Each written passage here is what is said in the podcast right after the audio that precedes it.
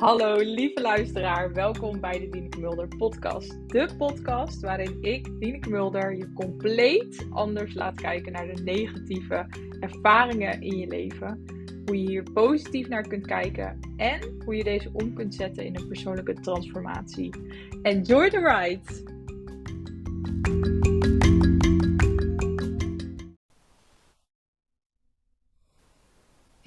Luisteraar, welkom bij een nieuwe aflevering van Het Open Gesprek. Mijn naam is Kelly en vandaag ga ik in gesprek met Dieneke. Uh, ja! ja! Super leuk dat je er bent. Uh, Dieneke heeft een zoontje van bijna drie. Uh, dus haar bevalling is al eventjes geleden en dat is natuurlijk waar we het over gaan hebben vandaag. En zij werkt als coach. En zo kennen we elkaar ook, dus dat is heel erg Leuk. Wil jij ja. daar nog iets aan toevoegen?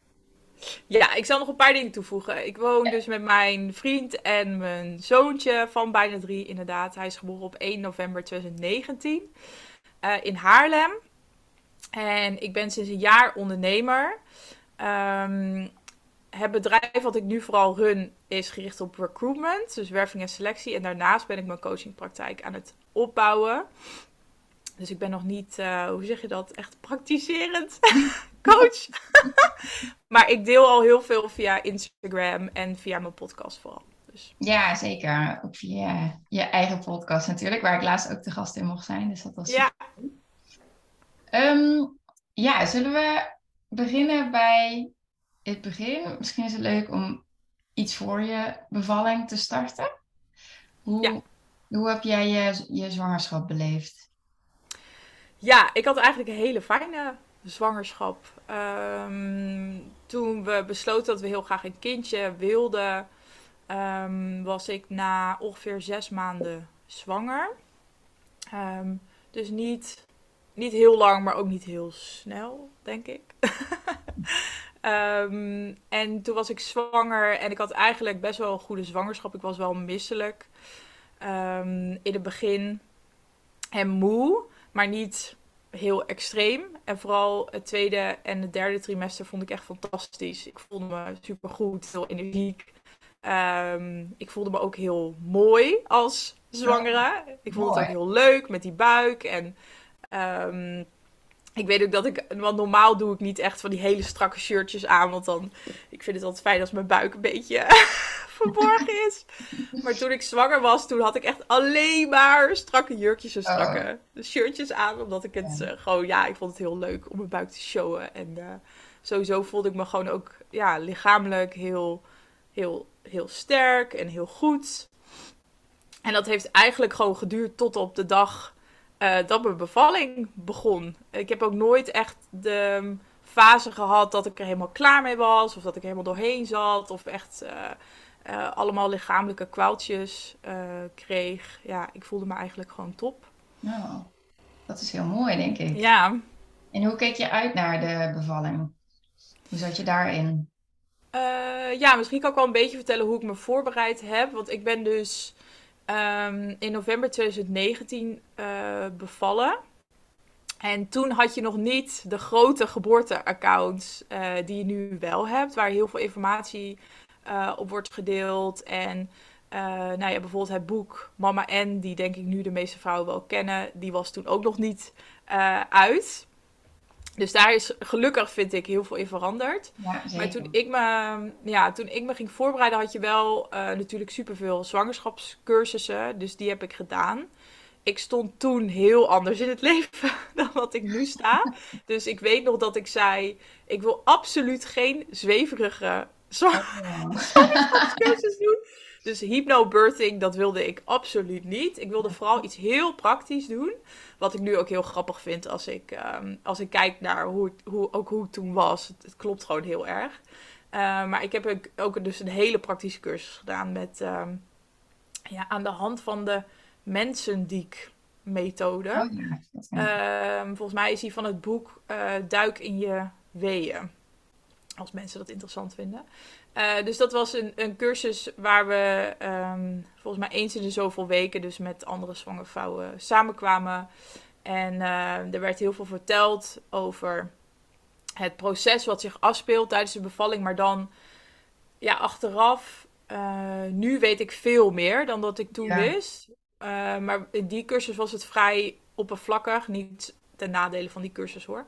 Um, maar er werd gewoon best wel ja, een beetje statisch uitgelegd hoe dan bijvoorbeeld de baby door het bekken bewoog. En um, eigenlijk helemaal niks over, het, over de, de fysiologie, zeg maar, de horma hormonale oh, uh, processen. Uh, wat ik nu best wel interessant vind, want nu weet ik daar superveel van af, maar uh, toen dus niet. dus ik wist vooral heel veel praktische dingen. En uh, wat, ook, wat ik ook heel grappig vind achteraf is dat we, uh, we hebben letterlijk een paar keer in die cursus op onze rug uh, geoefend met persen. Dus we lagen echt letterlijk in een kringetje met al die vrouwen en dan lagen we op onze rug um, dus te oefenen. Dus echt met onze benen omhoog te oefenen met persen. En dan was er wel een, soort van speciale techniek hoe je dan uh, kon, het beste kon ademen en met je middenrif moest persen. Maar ook dat, ja, daar moet ik nu ontzettend om lachen, omdat ik daar ook nu veel meer, veel meer over weet. Maar goed, je, weet, uh, je weet alleen wat je op zo'n moment weet. En daar ga je natuurlijk die bevalling mee in. Um, en daarnaast, uh, ik heb wel want ik ben sowieso best wel een informatieslurper. Dus ik heb vrij veel gelezen. Ehm, maar ook de boeken die ik heb gelezen zijn, als ik er nu naar kijk, zijn nog vrij aan de oppervlakte. Wat ook wel past hè, bij, de, bij de tijd ook. Ja, het klinkt alsof het heel lang geleden is, maar ik denk dat, um, dat al die jaren hiervoor dat er heel andere informatie beschikbaar was over uh, zwangerschap en bevallen. En dat daar nu voor het eerst best wel veel verandering is gekomen, wat heel positief is. Maar die boeken die ik toen las, die, ja, die, die nu, als ik er nu over nadenk, zijn ook wel gewoon weer niets de nadelen van die boeken, maar gewoon best wel um, hele praktische, nog best wel aan de oppervlakte informatie. En um, ja, ik ging achteraf denk ik best wel, um, ja, best wel bleu, een beetje naïef mijn mm. bevalling in. Ik wilde heel graag thuis bevallen, dat is misschien ook wel goed om te noemen dat gevoel was wel heel sterk bij mij. Want ik had een, met mijn vriend samen hadden we een voorlichtingsavond in het ziekenhuis in Haarlem. Puur omdat ik dacht, nou, dat is wel handig om te doen. Want stel dat er iets gebeurt, dan weet ik in ieder geval wat me te wachten staat als ik naar het ziekenhuis ga. Ja. Um, maar toen zat ik daar en toen zei ik echt tegen mijn vriend en dat was heel interessant, want blijkbaar deden ze vroeger echt, echt rondleidingen, fysieke rondleidingen over de, de verloskamers, of hoe noem je dat? Mm maar toen wij er waren, toen waren ze daar al een tijdje mee gestopt. En ze lieten dus een PowerPoint zien van hoe het er dan uitzag. Mm. En toen zag ik dat en toen zei ik tegen mijn vriend, jeetje, wat, wat klinisch en wat... Oh, ik, nou, ik voelde gewoon echt bij mezelf van, oh, ik hoop niet dat ik daar hoef te bevallen, want dat lijkt me echt helemaal niks. En ik voelde heel sterk van... Um, um, ik wil gewoon graag thuis bevallen. En op dat moment kon ik, nu kan ik dat gevoel heel goed ook onderbouwen en daar woorden aan geven. Maar op dat moment uh, was het echt, echt een gevoel. Ik wilde gewoon heel graag thuis bevallen.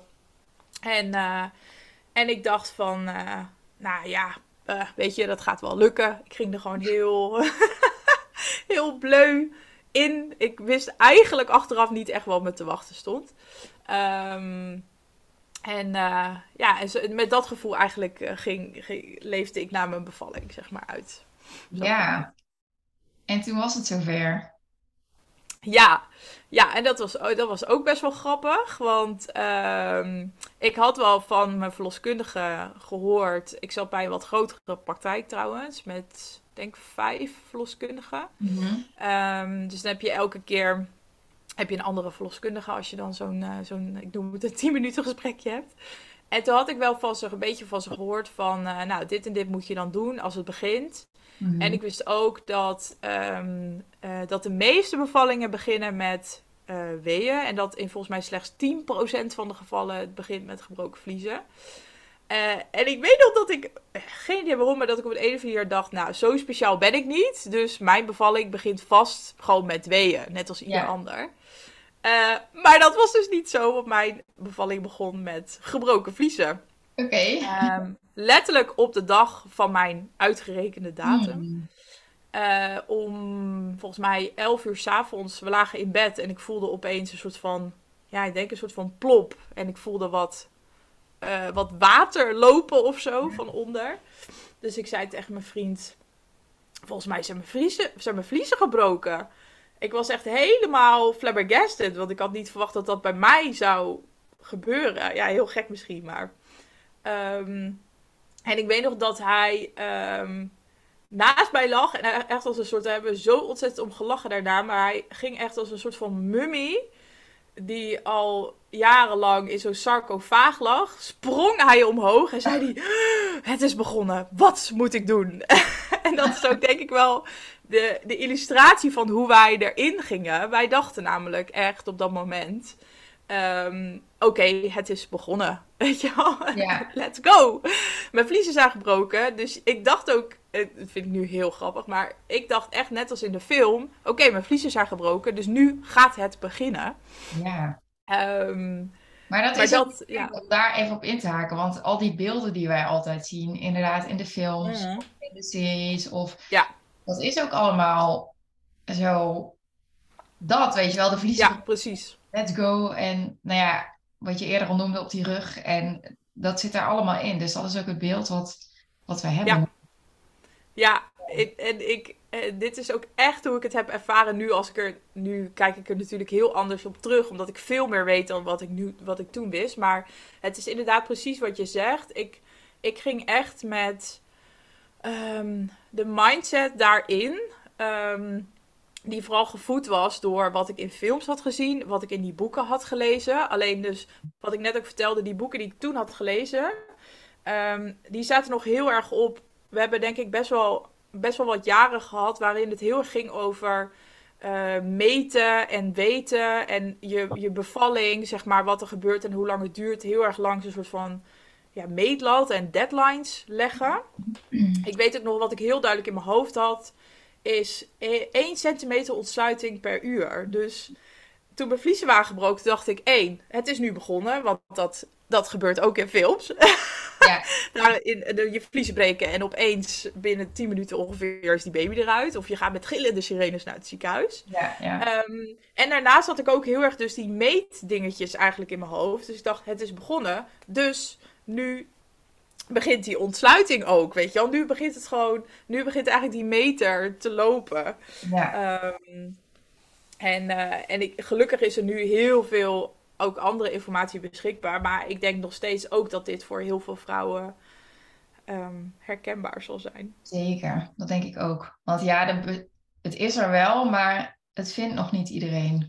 Mm -hmm. Informatie. Dus dat is ja. wel. Uh, ik denk dat heel veel vrouwen nog steeds dezelfde bronnen hebben die jij toen had. Ja, precies. Ja. Dat denk ik ook. Ja. Ja. Ja. En toen was het begonnen. En toen lag ja. je in bed. Ja, toen was het begonnen en uh, mijn vliezen braken dus om 11 uur s avonds. Oh, ik weet het nog precies, op woensdagavond, op mijn uitgerekende datum. Mm. En uh, ja, wij zaten gewoon helemaal vol adrenaline, omdat we dus dachten dat het direct zou beginnen. En toen heb ik eerst de hele nacht um, want ik weet inmiddels dat als je vliezen breken, dan heel vaak is het gewoon zo'n hoge vliesscheur. We denken altijd dat je vliezen breken, dat opeens, een, net als in de film, dus een enorme plas water en dat, dat alles bij wijze al je vliezen kapot zijn of zo. Maar dat is heel vaak niet zo.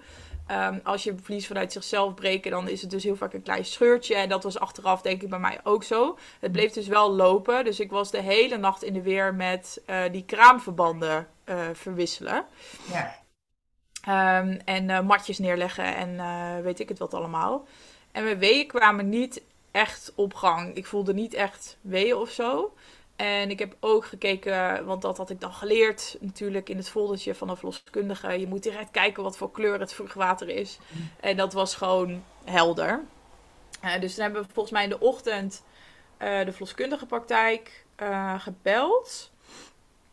En die zijn toen uh, langsgekomen om even te kijken hoe het ging en naar het hartje te luisteren. En toen weet ik nog dat toen uh, ze binnenkwam, dat een van de eerste dingen was die ze zei. Um, als je niet binnen 24 uur echt goede weeën krijgt, dan, um, dan, dan moet je naar het ziekenhuis. Dan word je medisch. En wat en, deed het met jou, die opmerking? Ja, ik schoot dus bij mij ging direct, ik ging direct in de stress. Want ik dacht alleen maar, ja, maar ik wil thuis bevallen en ik wil helemaal niet naar het ziekenhuis. Ja. Ehm, en ehm, ik raakte daar gewoon best wel door, eh, door van in de stress, zeg maar. Waardoor denk ik achteraf, niet alleen maar eh, door wat zij zei, maar gewoon ehm, ook door, door, nou ja, wat. Ik denk dat, dat de invloed van wat zorgverleners op zo'n moment tegen je zeggen heel groot is. Ja, enorm.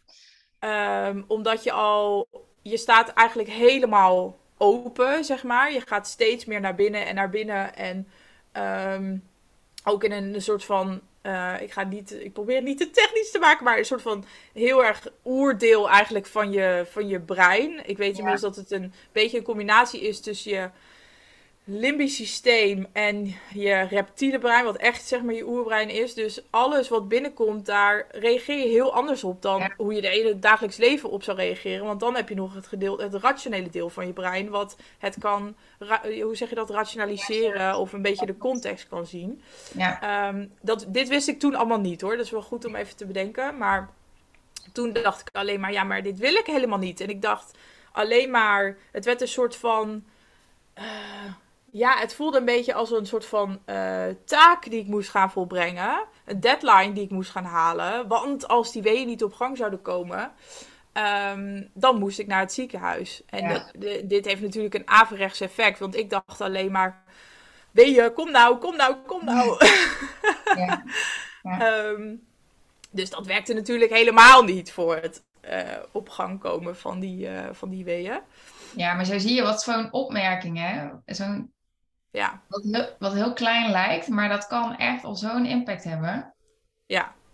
op, op jouw hele proces. Ja, Ja, dat had best wel veel impact. Ja. En ehm, toen zijn we volgens mij. Nou, toen kwamen die weeën wel een beetje op gang, maar het was echt. Ik denk dat ze om de 20 minuten of zo kwamen. En ik had dan. Ik had ehm, zo'n zo'n bal. Ja, een soort van eh, hele grote fitnessbal eigenlijk waar ik dan op zat. En dat was wel heel fijn. En ik had de geboortetens. Dat is een apparaatje wat je dan met... ehm, kan je plakketjes op je rug doen op bepaalde punten. En dan kan je jezelf... Het klinkt heel bizar, maar je kan jezelf hele kleine Ja. stroomstootjes toedienen. En, ehm, en ik vond dat echt fantastisch. Als ik nog een keer zou gaan bevallen, dan zou ik dat ding denk ik weer... eh, ik had hem gehuurd. Ik vond dat echt heel fijn, want ik had dan gewoon zelf een beetje controle over... ehm, over het toedienen daarvan. En het is gewoon een hele natuurlijke manier eigenlijk van, volgens mij, van pijnbestrijding. ja, Dus ik vond dat heel prettig. Dus daar was ik lekker mee, nou, mee in de weer. En ehm, volgens mij waren we, waren we gewoon eh, best wel lang al onderweg. Dus, dus mijn vliezen waren zeg maar woensdagavond 11 uur gebroken. Mhm. En toen kwam het dus die, in de ochtend kwam het, kwamen de weeën dan langzaam op gang. Verloskundige kwam langs. En toen zijn we volgens mij dus, ehm, wat is het? Is dat dan 24 uur later? Ja. Toen zijn we in de avond, zijn we uiteindelijk naar het ziekenhuis gegaan. Oh ja, omdat ze zeiden we willen even een hartfilmpje maken. Ja, Dus dat is, ja, dat is 24 uur later. Dus ongeveer in die, dus op donderdagavond gingen we naar het ziekenhuis. Eh, maar dat was echt om een hartfilmpje te laten maken. En toen heb ik wel, dat, was- dit was ook heel interessant, want ik had wel mijn tas meegenomen. Dat ik dacht van ja, we zitten al op die 24 uur, er gebeurt niet echt wat. Dus ik zal wel in het ziekenhuis moeten bevallen. ja, Eh, dus toen gingen we daarheen, maar de verloskundige zei nee, we gaan maar even voor een hartfilmpje. En toen was ik daar, dus met mijn tas en mijn vriend. en toen, eh nou, hartfilmpje was helemaal prima. Met mij was niks aan de hand, met eh, de baby, met Daniel ook niet. nee, En toen dacht ik, ja, we zijn niet toch, dus dan kunnen we hier wel blijven. Ehm, maar ja, een ziekenhuis is ook een bedrijf uiteindelijk. Ehm, dus dat gaat, ja, het gaat ook om of er kamers vrij zijn of niet. En wie er aan het bevallen is en hoe lang het duurt, bla bla bla. ja, Eh, dus toen zeiden ze, ja, maar jij kan nog wel heel even door, eh, want we hebben nu geen ruimte. En dat was ook weer zo, ja, ik ga het gewoon even zeggen, dat was gewoon echt heel kut. Want dan Ja. ben je daar en ik had al wel gewoon weeën, wel prima te doen. Dus zeg maar, ik zat de hele tijd op, die, op, op eh, dat, dat dingetje te drukken, zeg maar, van mijn eh tens. Eh, maar dan moet je dus weer terug, weer die auto in, weer naar huis. Terwijl ik al in mijn hoofd had van ja, die thuisbevalling, dat gaat hem niet meer worden. Nee. Nu inmiddels weet ik ehm, eh, hoe ik toen zeg maar, die bevalling inging, was de verloskundige en het ziekenhuis weten het beter. Mhm. Ik wist ook niks over protocollen. Ik wist ook niks over welke rechten je hebt als, als zwangere, als barende vrouw. Ik wist niks over dat je zelf ook gewoon dingen kunt bepalen. En dat uiteindelijk ehm, dat, dat er protocollen gelden, maar dat uiteindelijk jij eh, daar eh, ook iets over te zeggen hebt, zeg Ja. maar. Of eigenlijk alles over te zeggen hebt, weet ik Ja. inmiddels. Maar dat wist ik toen allemaal niet. Dus ik dacht echt, ik moet nu naar het ziekenhuis, ik moet nu eh, daar bevallen. Dus ja, toen werden we weer naar huis gestuurd. En dat was gewoon, ja, dat, dat, dat vond ik heel lastig. Omdat ik al in mijn hoofd had, nou, volgens mij moet ik gewoon in dat ziekenhuis gaan bevallen. Ja. De deadline is voorbij. Ehm, dus, en, en dan moet je weer terug. Nou, dus wij weer terug. En toen kwamen de weeën wel iets meer op gang.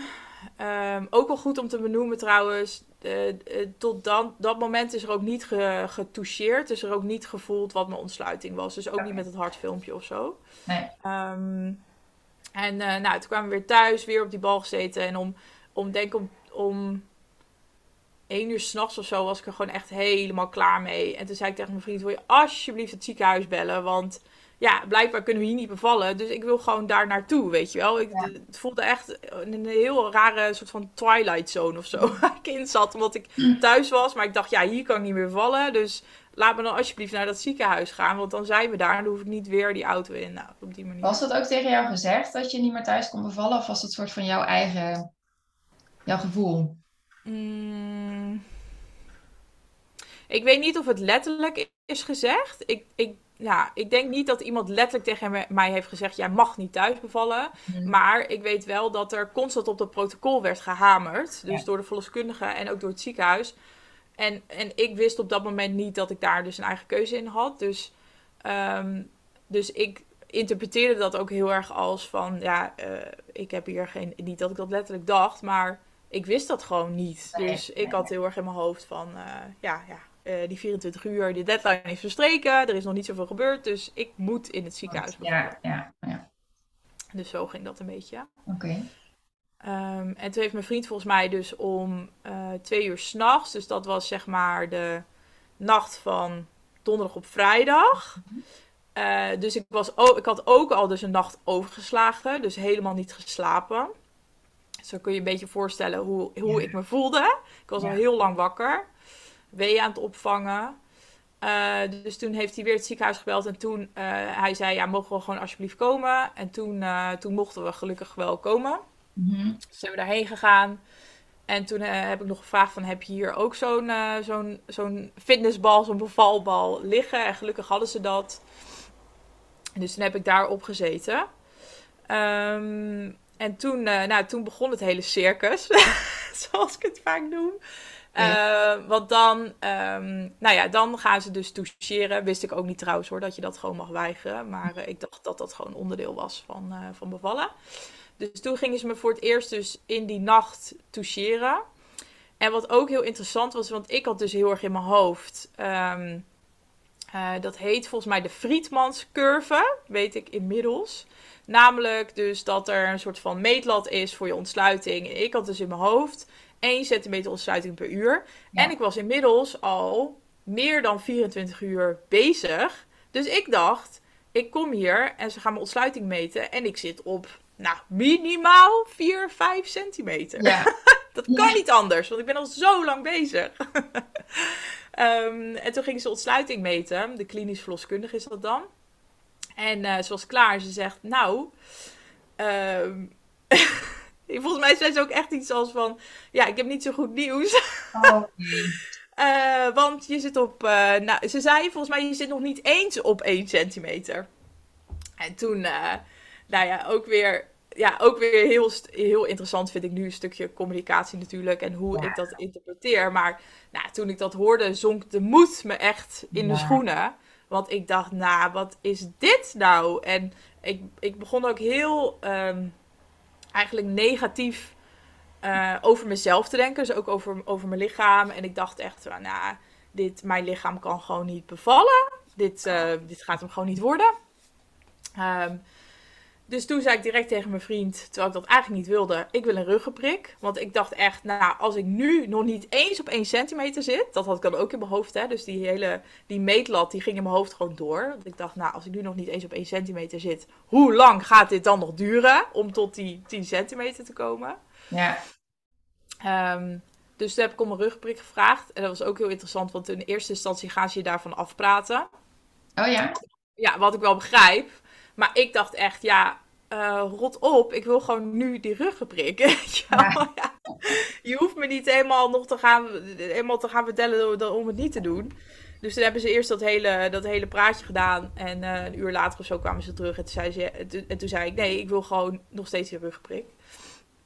Um, uh, dus die heb ik toen gekregen. En even kijken, dus dat was inmiddels dus een beetje zo al in de ochtend, denk ik. Dus vrijdagochtend. Nou, en toen, uh, toen begon het echt. Ik zal, ik zal het proberen een beetje kort samen te vatten. Ik heb deze rugprik gekregen. Die bleek niet goed te zitten. Dus ik voelde nog van alles aan één kant van mijn lichaam. Wat heel irritant is op dit moment, op dat moment. Want ik, ik denk dat vrouwen die rugprik hebben gehad dat wel herkennen. Als je zo'n ding krijgt, dan denk je ook echt van... Oké, nu wil ik gewoon helemaal niks meer voelen. Ja. Uh, want dat is wat ze je beloven natuurlijk met die rugprik. Uh, maar ik voelde nog wel van alles. En ik lag in een bed. Uh, wist ik toen ook niet. Maar nu denk ik, ja, eh, vind je het gek dat het dan allemaal niet zo heel chill voelt? Want je hebt ook helemaal niet echt je hebt geen bewegingsruimte, zeg maar. Je kan ook eigenlijk niks doen om die, om die weeën nog op te vangen. Terwijl daarvoor liep ik gewoon een beetje rond en zat ik op die bal. Um, dus dat vond ik heel lastig. Uh, ik werd ook heel misselijk door die ruggenprik. Ik weet dat misselijkheid uh, er vaak bij hoort sowieso als je aan bevallen bent. Volgens mij een beetje richting de, uh, de persfase ook. Maar bij mij begon het dus eigenlijk al heel vroeg. En ik denk ook achteraf gewoon door die rugprik. Dus ik was echt alleen maar aan het overgeven. Ja. Uh, toen uiteindelijk hebben ze me, dat heet dan een bolus gegeven. Dus dan krijg je een soort van bij, nog bijgespoten, um, dacht ik. Hielp ook niet. Dus toen ben ik naar de. Toen zeiden ze: Oké, we gaan hem opnieuw zetten. Dus toen ben ik met bed en al naar de. Dat heet dan de Vancouver-ruimte. Dus dat is gewoon een ruimte waar allemaal mensen liggen die uit een operatie komen. En ik weet nog dat ik dat vreselijk vond. Want uh, dan kom je opeens op een heel, in een heel andere setting terecht. Je gaat dus eigenlijk uit je, je eigen kamertje weg. Je wordt over de gang met volle lichten gereden. Uh, je komt dan in een ruimte waar allemaal mensen liggen die nou, helemaal niks met bevallen te maken hebben. Uh, maar dus net uit een operatie komen. Dus je hoort mensen schreeuwen, uh, ook mensen overgeven. Um, nou, echt, laten we zeggen, de allerlaatste zeg maar, ruimte waar je wil zijn als je aan het bevallen bent. Um, maar goed, ik, ik moest daarheen, want daar was, dat is ook weer dan typische ziekenhuis natuurlijk, er moet een anesthesist beschikbaar zijn. En die was alleen maar daar beschikbaar. Die kon ja. niet naar mijn kamer komen om de een of andere reden. Dus daar moest ik heen. Um, dus toen heeft hij hem opnieuw gezet en toen werkte die gelukkig wel. Hmm. Alleen een beetje te goed. Oh. Want toen voelde ik, nou ja, toen voelde ik echt helemaal niks meer. Hij had er echt flink veel ingespoten, denk ik. Um, en daarna ging mijn ontsluiting dus ook heel snel. Um, ik was dus nog ook nog steeds heel veel aan het overgeven. Uh, maar op een gegeven moment zat ik dus bijna op die 10 centimeter. En toen mocht ik gaan persen. Maar ik voelde helemaal niks. En ik weet dat met een rugprik, als hij nog zeg maar, goed is gezet en een beetje vroeg in je, zeg maar, je ontsluitingsfase. Um, dat, dat ze hem dan, dacht ik, een beetje uit kunnen zetten of zo. Zodat je het persen wel gewoon voelt. Alleen bij mij kon dat dus niet, omdat hij, nou, omdat hij dus nog zo laat erbij was gezet. Wat ik ook zelf wilde, hè. Maar ja. hij werd dus nog zo laat gezet. En toen ging mijn ontsluiting opeens heel snel. Denk omdat alles opeens ontspannen was. Mm -hmm. um, uh, maar toen voelde ik dus echt helemaal niks. Dus ik moest tussen haakjes gaan persen. Maar ik voelde niks. Nee. Dus ik heb wel iets soort van gedaan. En ik weet nog dat ik dacht: oké, okay, nu kan ik eindelijk gaan toepassen wat ik in die cursus heb geleerd. dus ik weet nog dat ik echt op dat moment dacht: oké, okay, nu kan ik iets doen. Uh, Dus ik heb wel een beetje geprobeerd te persen op mijn rug, zoals ik in de, Ja. cursus had geleerd. Ook echt heel grappig achteraf. Maar ik was gewoon... Ja, wat daar heel erg samenkwam, is dat ik al bijna twee dagen eh, wakker was. Dus ik had twee nachten overgeslagen. Ik had vet veel ruggenprik in me zitten. Ik had die bolus in me zitten. Dus ik zat helemaal onder de pijnstilling. Ik was heel erg aan het overgeven. Ik was heel moe. En ik weet nog dat in die laatste fase dat ik, ik was er gewoon helemaal niet bij. Ik viel in slaap. En ehm, ik zag, ik begon ook dingen te zien die er niet waren. Dit klinkt een Oh. beetje raar, maar ik begon heel erg een beetje te hallucineren. Gewoon door de moeheid en door de ruggenprik, denk ik. Door de pijnstilling. Dus er stond bijvoorbeeld een kapstok aan het, ehm, aan, weet je, die kon ik zien vanuit dus mijn bed. Mhm. En daar hingen ook jassen aan, dacht ik. Maar ik dacht dus de hele tijd dat daar twee mensen stonden. Gewoon twee random mensen. Dus ik zei ook tegen mijn vriend: Ja, wat doen die mensen daar? Wa- waarom staan die mensen daar? Ehm, dus ik was gewoon helemaal, helemaal van de wereld. Ja. Ehm, en toen, eh, nou, de persfase duurde ook best wel lang. Ook, nou ja, logisch ook denk ik, omdat ik niks voelde. En ik kon dus ook, ik, ik, ja, ik weet niet. Er Nee. gebeurde gewoon niet echt iets. Ja, Ehm, Wel uit- om iets te doen. wat zei je?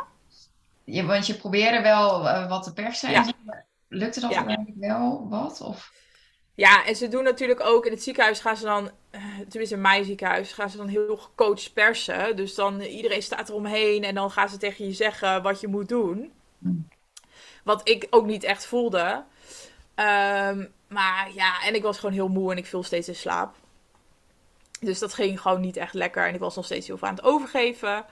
Ehm, ik zat ook, oh ja, daarnaast had ik ook dus allemaal van die banden natuurlijk de hele tijd om mijn buik Ja. om mijn hartslag en die van Daniel te meten. En ik had een, had een katheter. En, oh ja, wacht, ook nog vergeten. Eh, ze hadden me ook nog eh, synthetische oxytocine toegediend, dus Oh, nog. Dus daar zat ik ook nog, ook nog aan. En dat, dat deden ze trouwens al vanaf het begin, want dan willen ze dus dat die ontsluiting sneller gaat. Dus dan, ik zat helemaal onder de draden en de banden en weet ik wat allemaal. Ja. Ehm, dus ik voelde me ook. Ja, ik, ik voelde me totaal niet eh, krachtig of eh, in regie of dat ik iets van controle had. Ik dacht alleen maar, oh, ik was er gewoon zo klaar mee. Dat ik op een gegeven moment dacht, ja, haal hem er maar uit. Ik heb zelfs nog gevraagd of het geen keizersnede kon worden. En dat is ook nog, dat hebben ze ook nog overwogen.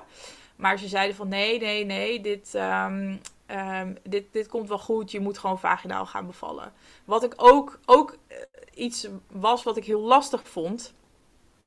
Omdat er voor mijn gevoel was iedereen heel erg bezig met alle monitoren en alle metingen. En eh, heel klinisch aan het kijken eigenlijk hoe het met mij ging. Maar niemand eh, vroeg aan mij hoe het echt met mij ging. Ja. En Ja. het feit dat ik super moe was en aan het hallucineren was en zo, daar, ja, daar, daar had niemand echt oog voor, laat ik het zo zeggen.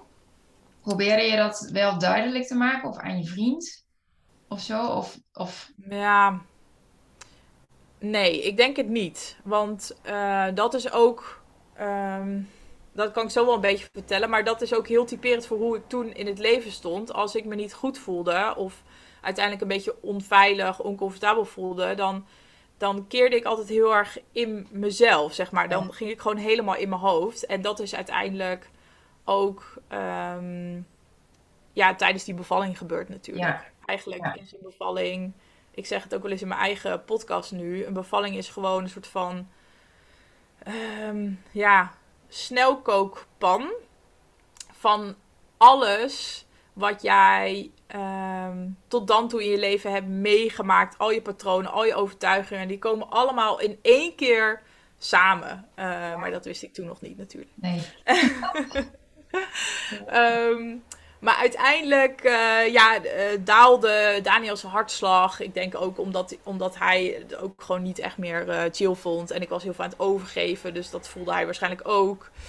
Dus toen, zei, toen zei ze, oké, de gynaecoloog moet nu komen. We gaan hem eruit halen. Dus toen kwam de gynaecoloog met een, met een kiwi, heet dat. Zo'n kleine, kleine vacuümpomp. Mhm. Ehm, die ze dan op zijn hoofd plaatsen. En toen is hij ja, er gewoon letterlijk uitgetrokken. Daar komt het eigenlijk op neer. Ehm, ik ben daardoor ook heel erg uitgescheurd. Ik had nog net geen nog net geen totaalruptuur, volgens mij. Mm. En eh, ja, toen werd hij op mijn buik gelegd. En toen dacht ik op dat moment... Dat moment heb ik wel heel helder meegemaakt, gelukkig. Lekker. Maar ik dacht alleen maar van...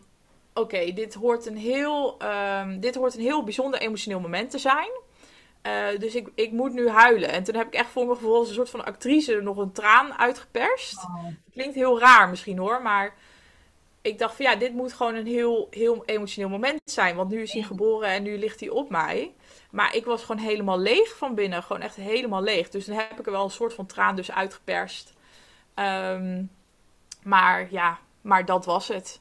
ja. Ehm, ja. Nee, het klinkt helemaal niet raar. En het raakt me een beetje, omdat ik dat wel een beetje herken van mijn verhaal. Want ik kwam toen net Ja. uit en toen zag ik hem. En ik had wel gelijk het gevoel van, oké, jij hoort bij mij. Maar niet zo'n, wat je verwacht, een soort overweldigende emotie of zo. Dat had ik ook helemaal niet. Dus bij Ja. mij was het een soort van gek, half geëmotioneerd gezicht. Dat heb ik, daar heb ik ook een Ja. foto van. Maar niet echt dat... Dus ik, ik herken het wel heel erg wat jij zegt. Ja, Ja. Ja, want die foto heb ik, heb ik zelf ook, gelukkig.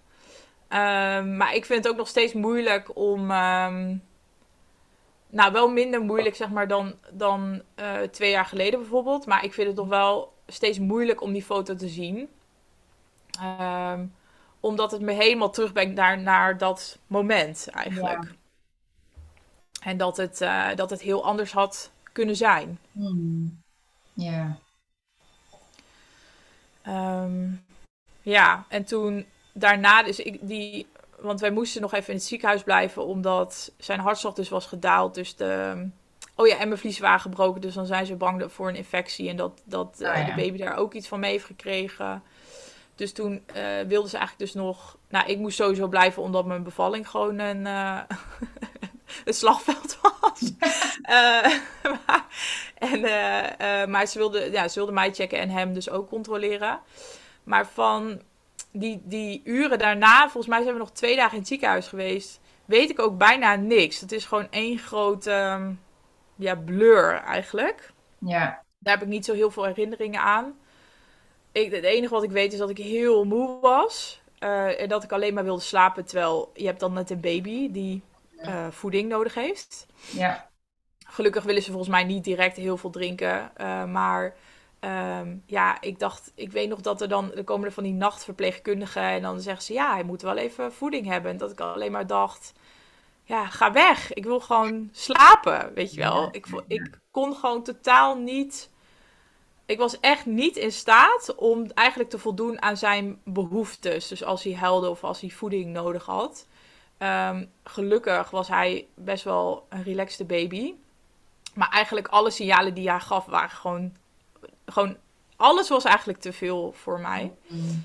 Ehm, en ik weet nog dat, eh, dat vind ik nu ook achteraf heel interessant, ehm, dat de klinisch verloskundige die er voor het grootste deel bij is geweest, want je hebt, omdat mijn bevalling zo lang duurde, uiteindelijk van begin tot einde bijna 48 uur, Mhm. heb je dan ook constant wisseling van de wacht, van mensen natuurlijk, van verpleegkundigen en eh, klinisch verloskundigen. Maar één verloskundige was er dan een grootste deel bij geweest. En ik weet nog dat zij de, de, een dag daarna dus nog speciaal naar mijn kamer is toegelopen. En dat ze even ging zitten, wat ik ook echt heel lief vond eh, en heel erg heb gewaardeerd.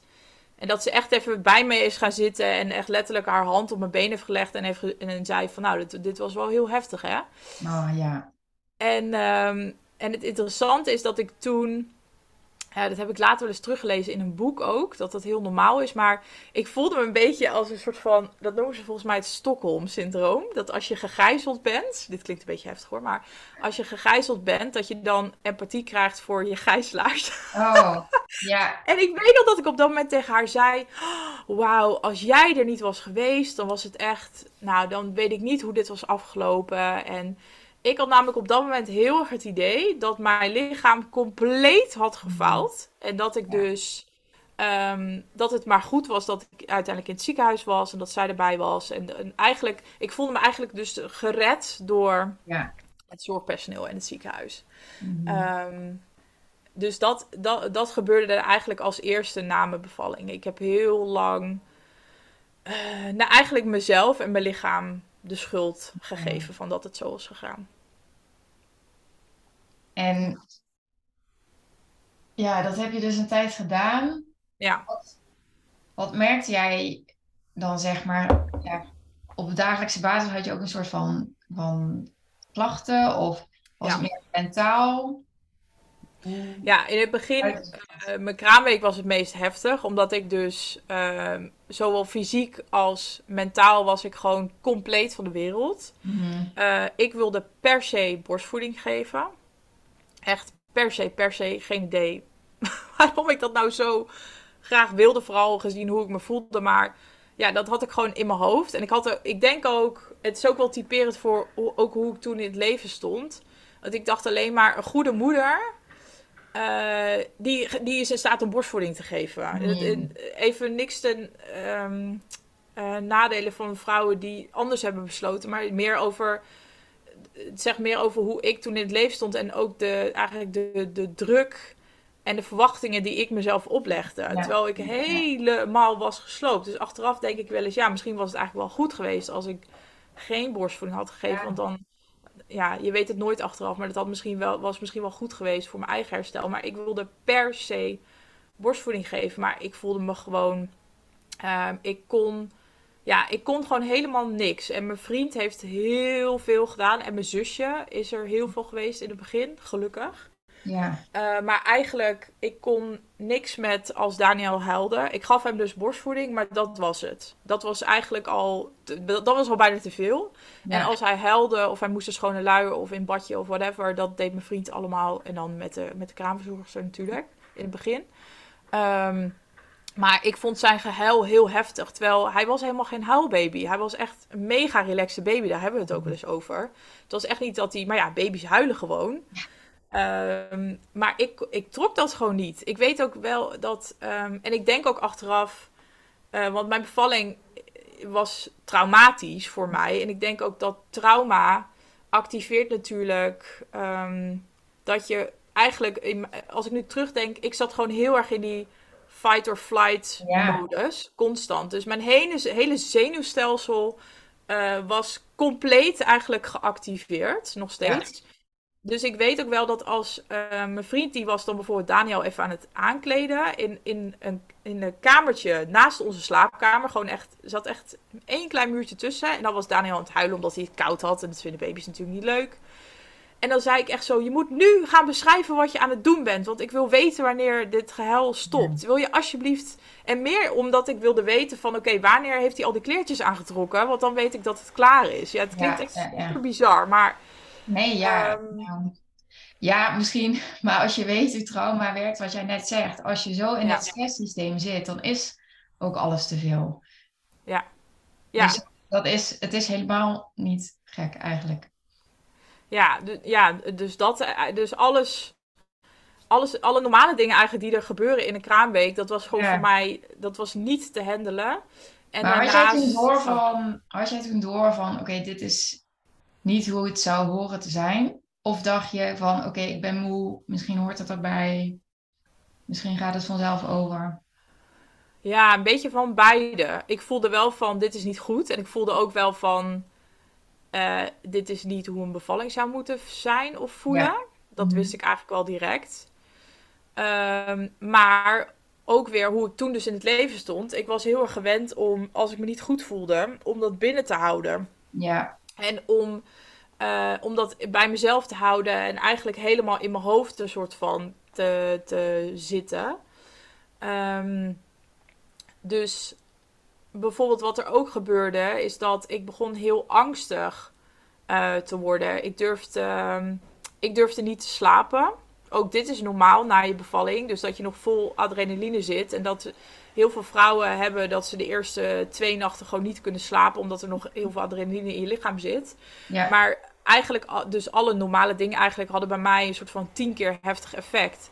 Eh, want ik was al, ik had al twee nachten overgeslagen en ik kon niet slapen. Dus wat er dan gebeurt is dat je gewoon, ja, je wordt, ik voelde me echt psychotisch bijna. Ik werd gewoon heel angstig. Ik zei de hele tijd, als ik nu ga slapen, dan word, ik dacht echt dat ik letterlijk niet meer wakker zou worden. Ik was bang dat ik mijn angsten waren vooral dat ik een bloeding zou krijgen in mijn, in mijn baarmoeder. Geen idee waarom. Maar dat ik dus, en dat ik zonder dat iemand het zou zien, dat ik zou overlijden in mijn slaap. Of uh, dat er iets zou gebeuren waardoor ik weer terug zou moeten naar het ziekenhuis. En dat wilde ik absoluut oh, niet. Ja. Uh, dus dus dat, dat was er ook. En ik was gewoon heel veel aan het huilen. En gelukkig waren dus nou ja, mijn vriend uh, was er natuurlijk voor, maar ook mijn zusje is er heel veel geweest. En mijn stiefmoeder is er heel veel geweest. Mm uh, en zij hebben uiteindelijk um, ja, ook de huisarts ingeschakeld en slaapmedicatie. En dat, uh, dat hielp gelukkig wel. Mm -hmm. Maar alsnog, het gekke is dat uh, er waren heel veel, dus best wel wat mensen er voor mij. Maar ik voelde me echt heel eenzaam. Omdat ik ja. echt dacht van ja, niemand. Dit zou. Je voelt je ook heel schuldig. Want je denkt, nou, dit zou een super mooie, weet je, de roze wolk, een superleuke ja. kraamweek ja. moeten zijn. Net een baby. Maar zo voelde ik me totaal niet. En ik dacht alleen maar van, ja, wat, hoe, wat, wat, wat is dit? Hoe, hoe kan je je nou zo voelen, zeg maar? Ja. Oh. Ja, en dat, weet je, die schuldgevoelens die je daar na nog krijgt, eigenlijk komt dat allemaal boven op je trauma nog, hè? Want als je ja, je zo eenzaam voelt en schuldig voelt, en dat stapelt zich alleen maar op. Ja, ja, klopt.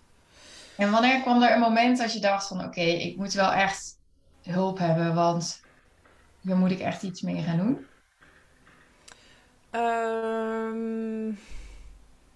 Ja, dat wist ik eigenlijk wel uh, dat wist ik al wel redelijk snel. Alleen, um, en de huisarts is ook wel ingeschakeld. Maar althans toen, misschien is dat nu ook wel verbeterd hoor. Maar ja, ik denk het eigenlijk wel. Toen was er ook gewoon nog niet heel veel, vind ik, zeg maar, aandacht voor um, dus traumatische bevallingen. Mm -hmm. Dus ik heb toen wel met de huisarts gepraat, maar zij wist ook niet zo heel goed uh, wat we dan moesten doen. Dus uiteindelijk is het echt een hele lange zoektocht geworden, eerlijk gezegd. Dus ik ben eerst begonnen met gesprekken met de praktijkondersteuner van de huisarts. Maar dat, nou, dat had echt geen enkele zin. uh, hele lieve vrouw hoor. Maar ja, dat, dat was gewoon niet wat ik nodig had. En toen nee. ben ik gewoon zelf, uh, zelf op zoek gegaan. Uiteindelijk heb ik zelfs met drie verschillende hulpverleners gesproken voordat ik terecht ben gekomen met, uh, bij de psycholoog waar ik uiteindelijk een langer traject heb gedaan. Mm -hmm. um, en dat, waren, ja, dat ging van uh, uh, ja, therapeut tot maatschappelijk werker mm. tot iets met ook iemand die EMDR aanbood, een oud-verloskundige, maar daar voelde ik me niet zo goed bij. Um, en dat is misschien ook wel, dat vind ik wel belangrijk om mee te geven aan vrouwen die luisteren, dat um, wees daar ook gewoon uh, kritisch in. Weet je, het is niet raar om als jij geen goed gevoel hebt bij, bij iemand, of als jij niet het gevoel hebt dat diegene dat jij een klik hebt of dat diegene jou kan helpen, dan, dan hoef je niet te denken uit een soort van uh, mm. beleefdheid of zo, dat je, dat je dan maar het traject bij iemand moet afmaken. Ja. Ik denk dat, dat überhaupt dat, dat is al het begin geweest van mijn eigen proces. Dus dat ik gewoon want ik was altijd een ontzettende pleaser. Mm. Dus um, voor, voor het leven voor mijn bevalling, dan had ik absoluut, was ik gewoon bij iemand, had ik dat traject gedaan. Terwijl ik misschien helemaal geen klik had met diegene. Ja. Of me helemaal niet comfortabel voelde bij iemand. Ja, om daar um, even in te haken, dat is wel echt ja. een hele belangrijke tip. En ook echt iets in mijn werk. Ja, het is zo belangrijk dat vrouwen zich veilig voelen bij mij. Want als je je niet veilig ja. voelt bij degene waar je je verhaal gaat doen, dan dan gaat het herstel ook nooit wat worden. Dus dat is echt heel belangrijk dat je je veilig voelt. Ook juist ja. omdat je je waarschijnlijk in je bevalling zo onveilig hebt. Ja. Dus dit moet echt inderdaad de tegenovergestelde wereld zijn. Want anders, anders gaat het gewoon niet werken. Dus dat is heel, een hele goede tip die je geeft. En echt super belangrijk, uh, inderdaad. Ja. ja. Ja, heel mooi wat je zegt. Inderdaad, dat gevoel van veiligheid is heel belangrijk. Ja, het is echt heel belangrijk. Ja.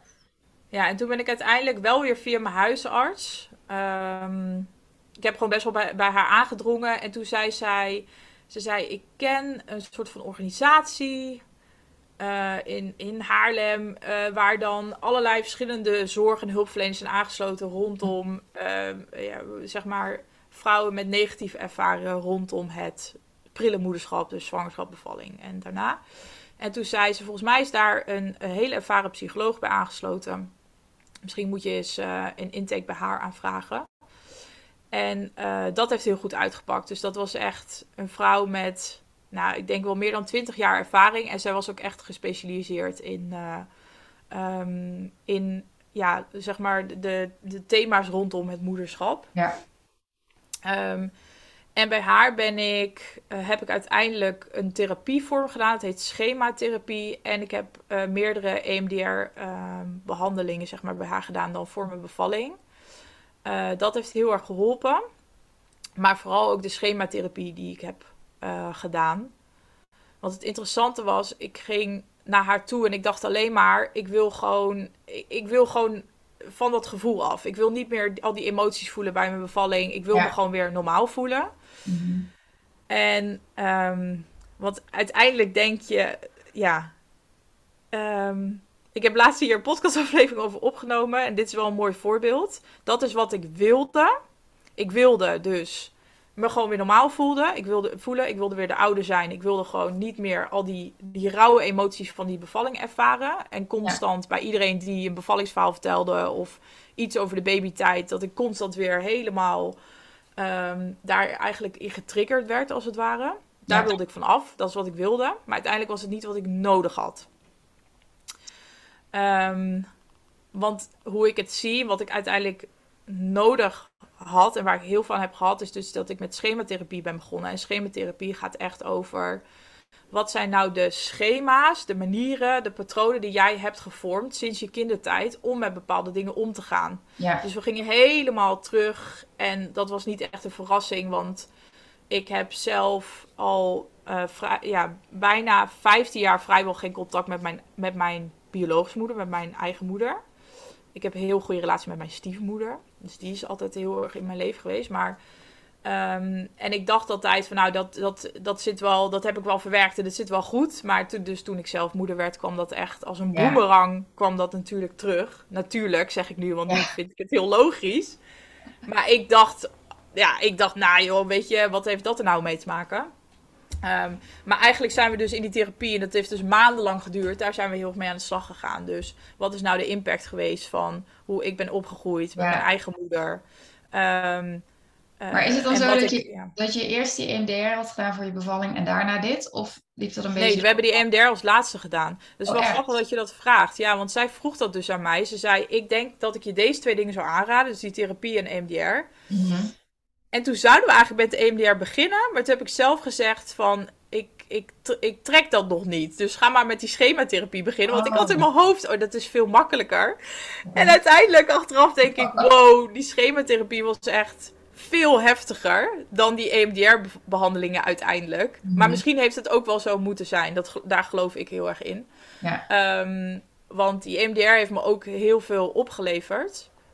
Um, uh, maar ik denk dat het ook nodig was uh, om helemaal terug te gaan naar de basis. En eigenlijk do door die, die therapie is voor mij de aanzet geweest in een eigenlijk een persoonlijke ontwikkelingsreis. Mm -hmm. Want daarnaast ben ik ook zelf eigenlijk heel veel onderzoek gaan doen naar de vraag. Waarom, wat maakt nou dat mijn bevalling zo is verlopen en dat ik het zo heb ervaren? Mm -hmm. En uh, daardoor ben ik er eigenlijk achter gekomen. Wat zegt die bevallingservaring nou over mij? En um, daar, ja, dat heeft mijn leven veranderd, zeg maar. Dat ja. heeft veranderd hoe ik nu in het leven sta. Dat heeft gemaakt dat, ja, dat, ik, dat ik me echt een compleet ander persoon uh, voel, zeg maar. Mm -hmm. Want toen kwam ik, ja. Ja, kun je daar kort iets over zeggen? Want ik, een paar dingen heb je denk ik al genoemd van... Ja. Als er iets niet goed ging of als je niet goed voelde dat je je ja. terugtrok. Een beetje dat please gedrag. Ja, ja. Waren er nog, nog meer dingen die daaruit kwamen uit die zoektocht? Um, ja, uiteindelijk waar ik dus achter kwam is dat ik ben heel erg op zoek gegaan naar wat is nou de rode draad door die bevallingservaring. Want um, als je nog niet, als je nog geen zwangerschap en bevalling hebt meegemaakt, de meeste vrouwen als ze horen traumatische bevalling, denken ze dat het vooral gaat over dat er iets heel heftigs medisch met jou is gebeurd of met de baby. En die bevallingen ja. zijn er ook. Maar het grootste deel van de vrouwen die haar bevalling als traumatisch ervaart, ervaart dat niet zozeer omdat er iets heel heftigs is gebeurd, maar vooral om ehm, hoe zij zich op dat moment voelde. Dus totaal geen controle, niet het gevoel hebben van regie. En in mijn geval ging het ook heel erg over, en dat, dat hebben heel veel vrouwen trouwens volgens mij ook, dat ik me niet gehoord en niet gezien voelde door de mensen om me heen. Ik had wel mijn vriend bij me, maar voor hem was het ook de eerste keer en hij wist ook totaal niet wat hem, wat hem overkwam, zeg maar. En mhm. wij waren allebei heel erg van, nou weet je, de, de artsen, de, de medische mensen zullen het wel beter weten. Ehm, dus ik voelde me heel erg, ik voelde me gewoon heel eenzaam, eigenlijk heel erg niet gehoord en niet gezien. Ja. En in eerste instantie ben ik heel lang blijven hangen in. Ehm, ik, ja, ik heb heel lang gedacht ehm, dat het de schuld was van het geboortezorgsysteem mhm. en de zorgverleners die erbij waren. Uh, dus met het geboortezorgsysteem bedoel ik dan bijvoorbeeld dat hele systeem met van die verloskamers en dat, dat alles gemonitord moet worden en dat er zoveel mogelijk vrouwen moeten kunnen bevallen in zo kort mogelijk tijd, bij wijze van spreken. Ja, En met de zorgverleners bedoel ik meer de manier van communiceren. Dus ik, ik heb heel lang gedacht, nou, als, als mijn uh, eerste lijstverloskundige niet had gezegd van uh, dit is het protocol, dit is de deadline, misschien was het dan wel heel anders gelopen. Mhm. En misschien was dat het ook wel. Maar inmiddels weet ik dat als je alleen maar naar dat stuk gaat kijken. En don't get me wrong, want ik denk dat dit een belangrijke fase is waar je sowieso doorheen moet. Ja. Uh, dus die fases van schuld, dus eerst jezelf de schuld geven en dan mensen die erbij waren eigenlijk de schuld geven. Um, dat hoort erbij, daar ga je doorheen. Maar uiteindelijk ben ik in een fase aangekomen waarin ik, ben, waarin ik dat eigenlijk helemaal heb losgelaten en gewoon eigenlijk tegen mezelf heb gezegd: Oké, ik ga nu even niet meer de verantwoordelijkheid bij andere mensen neerleggen. Ik ga naar mhm. mezelf kijken. En daarmee bedoel ik niet dat ik opeens ben gaan zeggen: het was mijn schuld. Uh, nee, echt totaal niet. Maar het gaat heel erg over wat gebeurt er nou onbewust tijdens zo'n ervaring. Um, en nu denk ik wel eens, ah, weet je, dat gevoel van niet gehoord en niet gezien voelen, dat is niet, dat is niet nieuw. dat was niet nieuw. En eh, dat was eigenlijk een, een heel, dat is eigenlijk een rode draad die niet alleen maar de rode draad tijdens mijn bevalling is, maar ook tijdens ehm, mijn leven en mijn ervaringen daarvoor. Um, mijn moeder is, is altijd heel kritisch tegen mij geweest als, als kind. Toen ik nog heel klein was. Dus ik, ik ben gewend en wat je dan als kind gaat doen is pleasen en heel hard werken om maar te laten zien van zie je wel, ik doe het wel goed genoeg, ik kan het wel.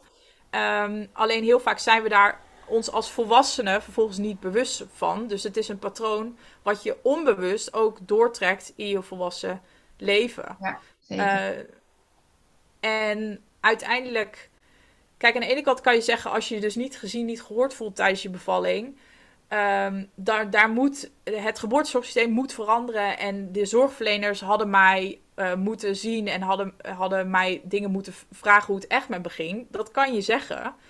Maar uiteindelijk, um, hoe ik er inmiddels in sta, is dat het voor mij veel waardevoller is geweest. Het proces van hoe kan ik ervoor zorgen? Hoe kan ik eraan werken om mezelf um, eerst te gaan zien en is naar mezelf te luisteren. Want dat is uiteindelijk wat er intern gebeurt. Weet je, ik, ik voelde me tijdens mijn bevalling verschrikkelijk, maar ik heb het tegen niemand verteld. Dus hoe kan je dan van mensen verwachten dat ze dat zien, terwijl uh, de zorgverleners uiteindelijk die erbij waren, ik had andere behoeftes, maar ik heb die behoeftes ook niet uitgesproken. En zij doen alles, dat geloof ik echt, vanuit de beste intenties. Alleen zij hebben hele andere belangen. Weet je, hun belang is om gewoon mij en de baby in leven te houden. en, uh, en de protocollen op te volgen. Dus de risico's te minimaliseren. En daar kan je van alles van vinden. Mhm. Maar dat is gewoon, dat is hoe het is. En het, het, het enige wat jij daarin kan doen, en ik denk dat dat het meest waardevolle is. Um, want als ik nu nog een keer zou gaan bevallen en ik zou met die mindset erin gaan van. Um, het geboortezorgsysteem moet veranderen en zorgverleners moeten anders met mij omgaan. Mhm. Dan ga ik eigenlijk die bevalling in met, nou, ik hoop dat ik een andere verloskundige heb. Want hopelijk gaat die dan anders met mij om. En ehm, dan leg je dus eigenlijk de regie eh, buiten jezelf. En Ja. misschien als je dit voor het eerst hoort, klinkt dat heel confronterend en, en eh, hard. En dat is niet hoe ik het, hoe ik het bedoel. Ehm, maar dat is gewoon wat ik het meest waardevolle eh, heb gevonden van mijn hele bevallingservaring. En waarom ik ook echt nu kan zeggen, ik had het niet anders gewild. Ik had Nee. mezelf een andere ervaring gegund. Maar ik had het niet anders gewild, want het heeft... Het was in mijn geval... Ja, ehm, ik geloof echt dat, dat dingen op je pad komen... eh, omdat, je, ehm, omdat het je iets komt brengen. Mhm. En om, op, dit is echt met een reden op mijn pad gekomen, zeg maar. Want als ik, als ik niet moeder was geworden, als ik die bevalling niet zo had meegemaakt, dan weet ik 100% zeker dat ik nog exact hetzelfde in het leven had gestaan. Dan was ik nog steeds constant bezig met heel hard werken en andere mensen Ja. pleasen en heel erg steeds in mezelf, in mijn hoofd. En dat is gewoon, en dat is niet helemaal weg natuurlijk, maar ik ben me daar veel bewuster van geworden. En ik heb hele andere keuzes in mijn leven gemaakt. En ik ben Ja. gewoon een stuk gelukkiger, zeg maar, laat ik het zo zeggen. Ja, super mooi. Ja, ik geloof wat jij zegt. Ik geloof inmiddels ook wel dat dingen op je pad komen zodat ze je wat kunnen brengen. Want als ik mijn Ja. ervaring niet had gehad, was ik dit werk ook nooit gaan doen, natuurlijk. Ja, Maar ik denk ook, ja, inderdaad, een stuk bewustzijn. Wat er ook mist, om nog even terug te grijpen wat jij zegt over zorgverlener versus je eigen bewustzijn. Ik denk gewoon dat bij beide stukken een groot stuk eigenlijk mist over bewustzijn, over de emotionele Ja. wereld. Zeg maar, de zorgverlener die houdt zich helemaal niet bezig met hoe de moeder zich voelt, emotioneel gezien. Maar de moeder heeft, tenminste, de meeste moeders, als ik het zo mag zeggen, die onderschatten ook de impact daarvan, van je eigen binnenwereld, op Ja. je ervaring. ja zeker. Dus dat is, ja, denk ik gewoon iets waar nog een heel groot stuk bewustzijn op mist. En nou ja, wij hebben het allebei meegemaakt en zijn daardoor ook wel Ja. veranderd. Maar ja, dat is gewoon wel iets wat, wat speelt. Ja, en misschien nog heel veel toevoegen aan wat je dus ook over de zorgverlener zegt. Want ehm, ik ben het absoluut eens met dat er heel veel kan veranderen, zeg maar, in ons huidige geboortezorgsysteem. Ja, Alleen ik denk dat we dat ehm, je eigen proces ehm, moet. Ik, ja, je eigen proces moet bij jezelf blijven, denk ik. Maar ook Ja. het proces van zo'n zorgverlener. Want uiteindelijk, wat ik heb gemerkt. Als jij alleen maar bezig bent met. ehm, eh, nou, bijvoorbeeld. eh, het, ja, het overtuigen eh, bijvoorbeeld als je via Instagram heel veel dus kritische accounts volgt, want die zijn er, over Ja. waarom het geboortezorgsysteem moet veranderen, wat heel begrijpelijk is, hè. Ehm, maar als je alleen maar daarmee bezig bent om je daarmee te voeden, mhm, eh, dus dat het geboortezorgsysteem moet veranderen en dat zorgverleners je anders moeten benaderen als, als barende vrouw. Ehm, eigenlijk, wat er daardoor gebeurt bij jouzelf, is dat je jezelf eigenlijk de kans ontneemt om met je eigen proces aan de slag te gaan. Ehm, ja, maar want- dat klopt ja. ook wel. Maar ik denk wel dat dat eerste stuk, dat je daar ook doorheen mag gaan. ja, daar moet je doorheen. Klopt, klopt. Als jij voelt dat je kwaad bent op iemand, dan Ja. wees kwaad, weet je wel. Het, Ja. het- alles wat je daarover voelt, mag ook eerst gevoeld worden. Zeker. Ja, Ja. daar moet je ook doorheen. En daar ben ik ook doorheen gegaan. Ja, Alleen, ehm, je moet een beetje voor jezelf gaan voelen of het, of het een fase is. Ja, het is lastig te omschrijven, maar of het een fase is waar je inderdaad, waar je nog, waar je nog even doorheen moet, of nog even. Bij mij denk ik wel echt een jaren duurt. Maar of het een fase is waar je nog doorheen gaat en moet, bijvoorbeeld. Of dat het een soort van plateaufase wordt, Ja. waarin je blijft hangen. mhm. En dat is. ehm, en dat, ja, dat is lastig uit te leggen, maar dat, dat moet je een beetje bij jezelf gaan voelen. Van blijf ik hier nu in hangen, omdat ik eigenlijk het heel lastig vind om naar te kijken wat er bij mij onbewust speelde. Mhm. Of is het inderdaad, zijn er, er komen er nog rauwe emoties bij kijken, die ik zelf nog moet gaan ervaren ten opzichte van de zorgverlener bijvoorbeeld. Ik denk dat dat heel erg is. En dat is ook wel een kwestie van, kan ik, kan ik al daar naartoe, naar wat ik Ja. eigenlijk zelf voelde. Hè? Want als je dat gevoel van machteloosheid, extreme eenzaamheid, dat zijn natuurlijk zo'n heftige gevoelens. Ja, Dus om die weg daar naartoe vrij te maken, dat is ook al een heel proces. En ik denk Ja. dat het ook heel belangrijk is om jezelf die tijd te gunnen om al die fases gewoon door te gaan. Zeker. Ja, dat denk ik ook. En ook, weet je, mijn zoon is bijna drie. En ehm, dus, ja, dus zo lang heeft het uiteindelijk geduurd. En ook, het, is ook niet zo dat ik zeg, nou, dat, dat zit dan een einde aan. Het is, Nee. het is een soort van, uiteindelijk een ongoing proces. Want elke keer, dat denk ik ook, elke keer als er weer iets gebeurt, zeg maar, in je leven, dus weer een nieuwe levensgebeurtenis of zo, dan worden er weer andere nieuwe oude patronen geactiveerd, denk ik. Ja. Dus, ehm, En hoe is het als je nu terugkijkt op je bevalling, hoe voel je je dan daarbij? Mm, ja, ik heb eh, nog. Ja, ik heb wel. Het is niet dat ik er helemaal neutraal naar, naar kan kijken. Maar ik kijk er wel echt heel anders naar dan, eh, dan die, een paar maanden of een jaar, zeg maar, daarna. Mhm. Ik weet ook nog dat toen Daniel 1 werd, dat het voor mij. Zijn verjaardag is natuurlijk een heel mooi moment. Maar voor mij was het eigenlijk een complete herbeleving. Echt van uur tot uur van mijn bevalling. Ja, Ehm, en toen die twee werd, was dat al een stuk minder. Nou, het wordt binnenkort drie, dus ik ben ook heel benieuwd hoe het dan gaat zijn. Maar ik merk wel dat ehm, ehm, het rouwen is er eh, steeds meer af. En hoe ik er zelf nu naar kijk, is dat ik het ja, ben gaan zien bijna als, ja, het klinkt super cliché, maar bijna als een soort van cadeau en een hele Ja, waardevolle ervaring. Ik, ben, ik heb ook heel vaak als ik naar hem kijk, dan denk ik, wow, ik ben je eigenlijk super dankbaar dat je op die manier in mijn leven bent gekomen. Want het heeft me gewoon zoveel gebracht. Ook überhaupt in mijn moederschap ja, naar hem toe. Want dat was ook echt niet makkelijk. Het is niet makkelijk om zelf moeder te worden als je, als je niet zo'n hele fijne relatie hebt, zeg maar, met je eigen moeder. Dus Nee. ook daarin is er, ja, heb ik gewoon heel veel geleerd, zeg maar. En dan ben ik heel anders naar dingen gaan kijken en ook naar hem toe. Dus daar ben ik heel dankbaar voor.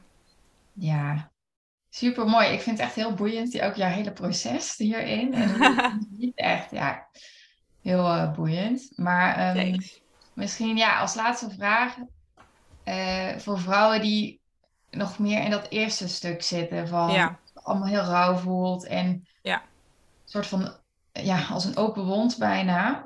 Wat zou je die vrouwen me- willen meegeven? Ja, praat. Praat met mensen om je heen. Dus ehm, probeer echt los te komen van, van het schuldgevoel of dat je denkt dat je een slechte moeder bent. Ehm, ga echt praten met mensen die je vertrouwt. Dus of met je eigen ouders, of dus met een vriendin, of een broer, of een zus. Of gewoon dege- de, degene die voor jou het meest veilig voelen. En ehm, vraag of ze jou willen helpen om de juiste hulp te zoeken, zou ik zeggen. Dat is echt Ja. belangrijk. Probeer het echt niet, zeg maar, alleen maar in jezelf te houden en een soort van innerlijke strijd bijna. Maar ga echt met mensen om je heen in gesprek en geef aan hoe je je voelt. Ja, mooi. Ik denk inderdaad heel belangrijk om dat niet eh, Ja, zelf cirkeltjes te blijven draaien, want dat is zo moeilijk om daar dan uit te komen. ja, En eh, nou ja, ik vind sowieso dat hier meer, meer over gepraat mag worden, want dan, dan gaat er gewoon een wereld aan mogelijkheden voor je open, ja, die, die je in je eentje niet ziet. Maar ehm, dat is ook natuurlijk wel, Ja. het kan een hele grote stap zijn om eh, hulp te vragen. Maar eh, Ja, en ik vind het echt fantastisch, Kelly, dat jij deze podcast begonnen bent. Want eh, ik heb dat zelf heel erg gemist toen ik net was bevallen. Want er waren al best wel wat podcasts met bevallingsverhalen. Maar dat zijn meestal alleen maar de super empowering, eh, positieve verhalen. Ja. ja, En voor zover ik weet is er nog niet echt een platform waar ook dit soort verhalen gedeeld ehm, mogen worden. Nee, ja, fijn. Dankjewel. Ja, dat was ook echt inderdaad de insteek om, ja, deze verhalen mogen gewoon ook verteld worden. En Ja, Ik denk ook al die dingen die jij zegt, denk ik dat zoveel vrouwen dit herkennen. Alleen ze zien het nergens en ze horen het nergens. En ja, dat precies. voelt ook die eenzaamheid. Dus Ja. nou ja, ook daarmee wil ik even afsluiten. Echt ja, super bedankt voor je openheid en eh, dat je alles zo mooi verteld hebt. En gedaan. ja, ik weet zeker dat heel veel vrouwen denken, oh, er zijn, er zijn meer vrouwen die dit zo voelen en die dit zo Ja. ervaren. En dat dat al heel helpend is. Zeker. Ja. Je bent niet alleen. Nee, nee, je bent zeker niet alleen. Wij zijn er in ieder geval twee. Nee, maar Ja. nee, ja, je bent echt niet alleen. En ehm, ja, dankjewel, Dieneke. Yes. Oké. Oh. Oh. Ik doe het verkeerd, maar dit kan ik zo nog snijden, hè?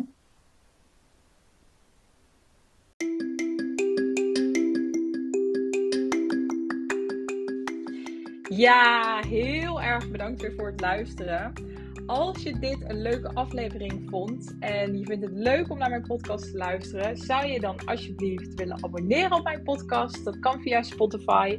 Als je naar de algemene pagina gaat van mijn podcast, zie je zeg maar onder mijn foto een, knop staan waar je me mee kan volgen. Je kan ook het belletje aanklikken. Dan krijg je een berichtje elke keer als er weer een nieuwe aflevering online staat. En daarnaast zou ik het super, super leuk vinden als je mij een 5 sterren review zou willen geven. Dat kan ook weer onder de foto. Je hoeft alleen maar op de sterretjes te klikken, verder niks in te vullen. Dus zo gepiept. Daar zou ik heel blij mee zijn. Daarnaast heb ik ook een Instagram pagina. Je kan me volgen via Dieneke Mulder. En aan het einde zit nog een underscore, een laag streepje. Ik hoop dat ik je daar zie en tot de volgende.